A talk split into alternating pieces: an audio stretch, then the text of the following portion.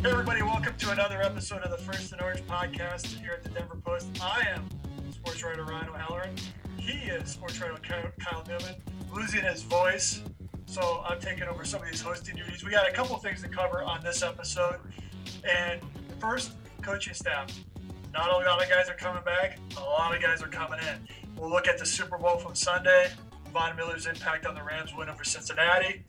Uh, we'll talk about what's next for the Broncos, two weeks from the combine. And we'll go over some of the, the local kids who are headed to the combine in Indianapolis. I think it's a larger group than normal, so we'll sort of uh, you know get, uh, present our takes on those guys. So let's start off with um, the coaching staff. They've added, frankly, I've lost count. I mean, 12, 13 people.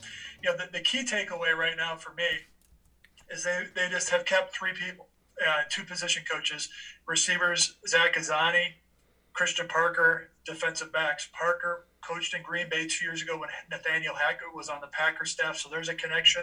I thought that was going to happen all along. And then Azzanni, he obviously is a good coach. Uh, this will be his third head coach he's worked under for the Broncos, his fourth offensive coordinator. And so those are the two, two guys coming back. Uh, Kyle, they hired seven guys officially on Monday night. And uh, did any of those guys jump off the page for you? Yeah, I think Ryan Dom Capers obviously immediately stands out. I mean, what 35 years in the NFL. Obviously, you know, you hear Dom Capers blitz, like this guy is into the lexicon of the league. So obviously he's a he's a big time name.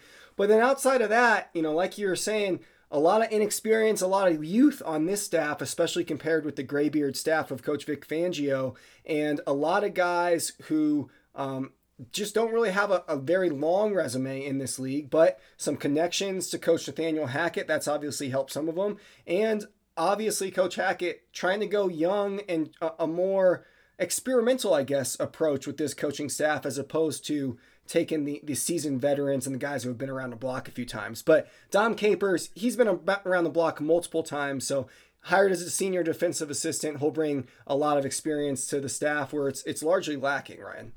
Yeah, and just to hit, hit uh, touch on Capers, he's a you know he, he worked for Vic Fangio with Vic in New Orleans.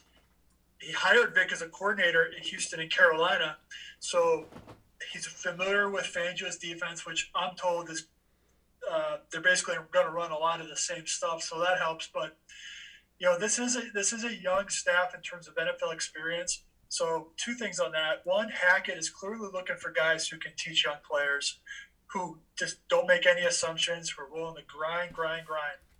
Secondly, is to match that greenness, to make up a word, they have added some guys with some notches on their belt. Capers is one. Tyrone Wheatley, the running backs coach, former NFL player, he has not been announced as of uh, Tuesday at 1 o'clock. He's worked with Hackett at three other stops: Syracuse, the Bills, and the Jaguars. He's been around.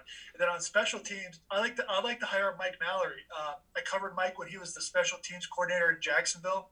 He's been in this league for uh, nearly 15 years, been coaching for more than three decades. So he'll help the first time uh, special teams corner when that's announced. So it's uh, it's a staff that uh, it's going to be fascinating to see a how many coaches actually are on the staff. Will it be like 18 or 20? And two is what will they be like on the practice field? We'll, we'll get a close up view of that starting in OTAs. You know, is it is it a vocal group? Is it a you know uh, is it a group that really stresses the fundamentals and details, which quite frankly the Broncos probably need? So interesting so far. Um, what surprises me is that all three coordinators are going to be the first time doing their job. I thought Hackett may go a veteran, especially on defense. He obviously believes in Evero coming over from the Rams. So uh, I think we have a lot of hires to cover coming up. But before we started taping this podcast, the Broncos hired a uh, an assistant coach who's going to have the title of instructional designer, John Vieira, and I think he's just going to be a support staff for the coach and, and, and for the coaching staff and provide direction for them. So as I tweeted out, them times be a changing. So uh, it's uh, you know, we'll see what how it works out, but it's definitely interesting. Um, and then Ryan, what do you make of Justin Outten as the offensive coordinator, Ejiro Evero coming over from the Rams as the soon to be announced, yet to be named defensive coordinator. You mentioned both those guys, first time coordinators, but are Outten and Evero, are those considered updates or upgrades in your mind over Pat Shurmur and Vic Fangio? Well, it, on Outten, it's tough to say because he won't be the play caller, but you know he, he is familiar with the system, and what Nathaniel Hackett's going to find out is yes, he's the play caller, yes, he's the head coach. There's going to be a lot of things taking him away from football, and that's part of being a head coach. So he's going to have to lean on out to be that coordinator to run the installs, etc. Evero has worked for some of the best coordinators in football. Monte Kiffin, Dom Capers, Vic Fangio, Wade Phillips, Brandon Staley. So a lot of things accumulated in his playbook. And one thing I asked Evero last week on a Super Bowl Zoom was, you know, what uh, what'd you take from these guys? He said, Vic, it was about preparation, details, about, and then I think the key point for Bronco fans, what he learned from Staley, who was here in 2019, is sort of putting a college twist on it with some of the different things he put into the system. And I don't want to say modernized it, but maybe just added some new layers to it. So I'm interested to, I'm interested to see what Evero says when he gets here about just how much is he going to change the terminology? You know, what, what, how does he think he's going to be different? And then we didn't mention the special teams coordinator. The presumptive one is Dwayne Stukes, who's the assistant special teams guy with the Rams. So he's, you know, they won their Super Bowl. So he worked under Joe DeCamillis, who Bronco fans are obviously familiar with from the, the last Super Bowl team. So what I like about the staff at the coordinator level is they worked under people that are really good. And now it's time for them. This is a hell of an opportunity. Now it's time for them to translate all that knowledge into running their own shop. Joe DeCamillis, the Arvada graduate, so local guy right. there. Um, moving to the Super Bowl, you wrote about Von Miller, and we didn't have the Denver Post jinx. Uh, he was the main story in Sunday sports section. What did you make of Von's game in the Super Bowl, and, and where do you think he ends up next? Well, Bradley Chubb predicted two sacks for that Super Bowl story you just alluded right. to. I forgot all about that. And Von yeah. Miller came through with two sacks, which was, you know, pretty astounding. So uh, Von Miller, his Super Bowl sacks, I think four and a half now he's got, so he's up there on the all-time list. And I mean, he played big in a big game. Now, granted, um, he had Aaron Donald, a generational player, helping him out, creating pressure on the inside, just as we saw in that final decisive play of the game for the Bengals when Donald got to Burrow. But boy, that Cincinnati offensive line is just putrid, Ryan. I mean, if you can make the Super Bowl with that team, you got a good chance of going forward here if the Bengals can address that. Uh, as for Von, you know, there's there's been a lot of talk. Will he will he end up back in Denver? Obviously, he's a free agent now. I'm gonna bet that he doesn't end up in Denver, but um, I'm not sure if it's LA either. I think he'll go to where maybe the fit to win is right and and try and chase another ring. We talked about this last week. You know, De- DeMarcus Ware coming over his fat last three seasons playing for the Broncos, getting that ring. Well, Von Miller's now got two rings.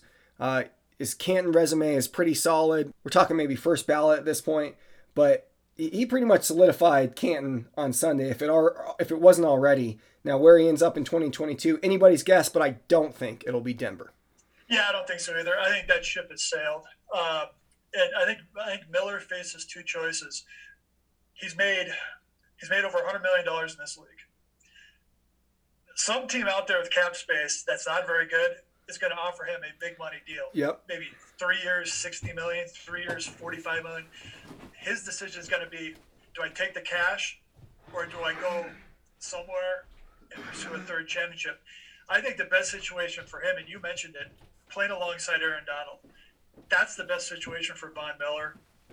Uh, staying with the Rams, they can use some cap gymnastics to make that work, uh, and and he can just he just can feast on individual matchups while teams present so much attention. And let's face it, Aaron Donald is going to play next year. This retirement talk, to me, that's a ploy to say, I want more money. I want a contract redone. So um, if I had to make a prediction on Miller, I think he resigns with the Rams. So Miller, 10 and a half sacks in his playoff career now, four and a half in the Super Bowl. Of course, we'll be tracking his offseason movement, denverpost.com slash Broncos last thing on Miller is I've always, and I think I said this last week. Uh, you know, being a you know chasing rings is fine with me because that's what you play for is championships. But he's got two right now, so I think if if you're him, I think you start thinking more about your legacy, and that means more sacks, more wins. So staying put, do you know, staying with what you know with Raheem Morris as the coordinator, Aaron Donald, Leonard Floyd, you know, a secondary that knows how to shut teams down. So that's yeah, sort of just to make my last point on that. But um, we'll move back to the Broncos real quickly. Uh, we're two weeks from the combine in Indianapolis after a, a year's absence, so everybody, and, and scouts and coaches will be there. Let's okay, quarterback number one. Let's just establish that. We don't need to talk about that just yet. We've talked about it enough. If you're looking at the depth chart, Kyle, what is the second biggest priority for George Paton to address in free agency or the trade market? I think it's got to be outside linebacker. I yep. mean, you got Bradley Chubb, of course, but he's been injured the last couple years. Malik Reed is a restricted free agent. Von's probably not coming back, as we discussed. So I think you need more depth there. I mean, you, they kind of hodgepodge it this season with Stephen Weatherly, you know, kind of fortifying there. Obviously, you got Jonathan Cooper, who's a who's coming off a really good rookie season. There's a lot of promise him for going forward, but you need some more pass rush, more consistent pass rush, especially considering some of the injuries they've had there at that position last few years. They, I think that's where they really need to bolster up. And then, hey, offensive line. I know they've spent some draft capital on that in the past couple years. They've used some free agency moves, but there's going to be a position or two, I think, that needs to be addressed there, especially perhaps at right tackle. Yeah, I'll touch on quarterback real quick. To me, it's still all about Aaron Rodgers until I'm told that that's not happening. Um, I think Green Bay's play on Sunday by saying, you know, by leaking that, hey, they're going to offer him a two year extension. To me, that's a Hail Mary. Uh, they're trying to get the public opinion on their side, saying, "Look, we did everything we did, we could. He did not want to play here anymore." um, so I think Rodgers will see right through that. But what I, what I'll tell the listeners and, and, the, and the readers, obviously, is the thing about Rodgers is every time he speaks publicly, you can parse his words both ways well, that was a goodbye speech. Oh, he's excited to come back. So we're not, we're not going to know until there's a trade or a re-signing. I think he's going to play. I think it's going to be the Broncos or the Packers. But you mentioned outside linebacker. I got that number two on my list. Bradley Chubb. Yeah, he's a leader. He's a captain. He can't stay healthy. He had no sacks in seven games last year. Even he said after the season, his was worst year. So I don't know how much the Broncos can count on uh, to be that 10, 12 sack guy. So I think they got to address that. And if I had, if I had to advise the Broncos, which I do often, even if you get a quarterback, I, you got to create some cap space to get a pass rusher. I think Haason Reddick from Carolina, who was on a prove it deal this past year, proved it. I think he'd be a good guy. Jonathan Cooper has potential. He hit a, he hit a wall in the second half of the season. He, you know, and his production went down. And Malik Reed is a worker bee. So I think I think that has to be addressed. And right tackle has been a mess for the last six years. It's a different guy each year. I think I think that's got to be a draft priority. Get a young guy there, coach him up, and, and try and solidify that spot. So you're not trying to put rubber cement on it each year.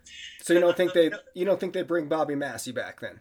Um, I think I think he he would be a plan B or C. Uh, you know, he, I think he, he was he was better as a, he was he was better as a run blocker by far as than as in pass protection. And then the other position, it's not so much is inside linebacker, not so much that they're gonna have to go address it. They just got to figure out what they're gonna do in house. Josey Jewell, Alexander Johnson are both free agents. Baron Browning played well. Kenny Young played well before his concussion. Jonas Griffith played well. So do you, you, know what's the combination? I think the only one, you, the only combination you can rule out is Johnson and Jewell both both resigning. Um, so if I if if I had to advise uh, Paton on this one, I would say resign Josey Jewell pair him with Baron Browning, and uh, because you're going to need an experienced guy inside. Even if it's mostly the same defense, it is a new coordinator with Evero, So, uh, the the bad part for Broncos is we could have listed a lot of positions um, nickel corner didn't make our conversation. That's got to be a priority. So uh, I think it's going to be a busy offseason in terms of player acquisition, and that's obviously because of a new coaching staff, but also they just have a lot of needs. Uh, just for the for the listeners, just to lay out the next month or so. Uh, March first, combine starts. Free agency starts March sixteenth. If the Broncos acquire Aaron Rodgers in a trade, it will be leaked out well before March 16th. That's when it, be, it can become official. That's when the Broncos can talk about it.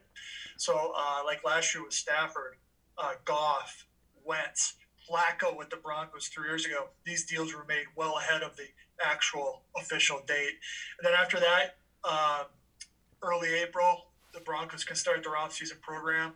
And then you got the draft. And right now, they got five picks in the top three rounds. I don't think it'll end up that way, but uh, there are opportunities for this team to get better in the draft. Um, speaking of combine, our last topic is going to be talking about some of the locals, and I'm going to tee you up on these counts since you're probably familiar with a lot of them. And I, I don't remember these this many guys going in my few years here in Denver, but um, one guy that's really jumped. He had a great senior week. Is it pronounced Muma? Muma. Chad. Yep. Chad Muma from Lone Tree, played at Legend, played at Wyoming. Mel Kiper said he was probably the best uh, linebacker at the Senior Bowl, and Jim Nagy, the director of that game, agreed on Twitter. T- uh, you know, tell me a little bit about Chad. Yeah, Chad Muma, shout out Legend Titans. That's right down the road from me. So you know, he was a star for the Titans in his days there, and, and I feel pretty under recruited coming out of Colorado, coming out of Legend High School. Probably Colorado's poor football rep playing into that fact that he landed at Wyoming, but you know, just like some of the under underrated guys who have gone to Wyoming and on to more prominence, Josh Allen on down, he made his most of the time with the Cowboys, and now, like you said, strong Senior Bowl performance. He's really got a lot of momentum heading into the combine. These other guys we on the list here: Max Borghi, Washington State slash Pomona. Before that, Noah Elliss, former Valor Christian star, went to Idaho. Trey McBride, Fort Morgan and CSU, Nate Landman, CU, and Jordan Jackson, Air Force. Borghi tied the Washington State record for total touchdowns in his career, so he had a prolific career on the Palouse. And of course, before that, led Pomona to a state title, so he's a, a local to watch. Also, Noah Elliss, as I mentioned, a linchpin on Valor Christian's defensive line during a couple of their titles. Trey McBride, former Class 3A star out of Fort Morgan. Oh, and now he is the uh, best collegiate tight end in the nation as awarded this past year. Already talked about Muma. Nate Landman, he was a linchpin on the CU Buffs defense. When he was hurt a little bit this past year, the year before that, you could really tell. So, you know, I'm, I'm rooting for him as well. And then Jordan Jackson, the defensive lineman from Air Force. I mean, yeah, I think McBride will be the first one drafted amongst that group. He may be the first tight end off the board. I think the combine is going to be big for Trey. And, uh, you know, Borghi, teams are always looking for that kind of running back who has production. Elliss is interesting to me. He has the bloodlines. His dad played in the NFL. Uh, his dad coached him at Wyoming. Uh, Luther Elliss now is an assistant at Utah. And then uh, you mentioned Landman, just massive, massive production. Jordan Jackson is interesting because I was researching all these guys. He was injured in 2020, which means that the academy, he left school. He went back to Jacksonville, his hometown, and drove Uber. Uh, he sort of got a year deferred, so he came back to the program here in 2021. Just one last question on this for you, since you have such a knowledge of preps. Borghi, Washington State, Muma, Wyoming. Um, why are these kids being allowed to leave the state? It's a great question, Ryan. As I mentioned with Muma, I think he was just over, underrated and overlooked as a whole coming out of Legend. You know, if he had gone to Valor Christian, would have been different. I don't know. Maybe uh, Legend wasn't quite a superpower when he was going there. I mean, they've gotten a lot better since then, but yeah, I just overlooked, I think, on Muma's case. And then look at Max Borghi. Then Max Borghi, he originally had a ton of interest from CU early in his high school career as he was coming onto the scene for Pomona. Suffers a knee injury, and CU kind of cools the Jets. They kind of stop talking to him. Then he commits to Washington State, and then Stanford comes in late with an offer, and he has to kind of mull between Washington State and Stanford, where his idol, Christian McCaffrey, went. Does CU ever come back in and offer him? No, which was rather astounding. And Max Borghi, mm, he took some offense to that. I'll tell you that right now. That the prime in-state school just kind of cooled their jets on recruiting him and then didn't come back after him after all. So, how are these top players leaving the state? That's a great question and one that certainly Karl Dorrell at CU needs to address. Yeah, and and, and uh, you know uh, Jay Norvell at CSU, the new coach there, he's got a there's, I mean, there's good players in the state. You just got to give them a shot and, and, and, sort of overlook their their classification, so to speak. And uh, you know, we'll have full coverage of these guys going into the draft. And one thing about these, one thing about writing for the Denver Post, and, and you can attest this, Kyle, when you go into like a baseball clubhouse of an opposing team of a guy who's from the area, they love talking about where they grew up, how they came to this point. So we'll have a lot of uh, draft coverage on these players over the next couple months, and uh, it'd be interesting to see where these guys go in the draft. So, uh, covered a lot of topics today. Next week, I'm on vacation. After that, hopefully, that two weeks will give time for Kyle Newman's voice to recover. And Aaron Rodgers to come to Denver, maybe. Hope. Hey, you know where I stand. Uh, and, and I, I'll, I won't even get into the emails I get from fans, but whatever. So, uh, so that's for Kyle Newman. I'm Ryan O'Halloran. This was First and Orange podcast by the Denver Post. Follow us on Twitter. Read us denverpost.com or the print edition. And for now, we'll see you next time.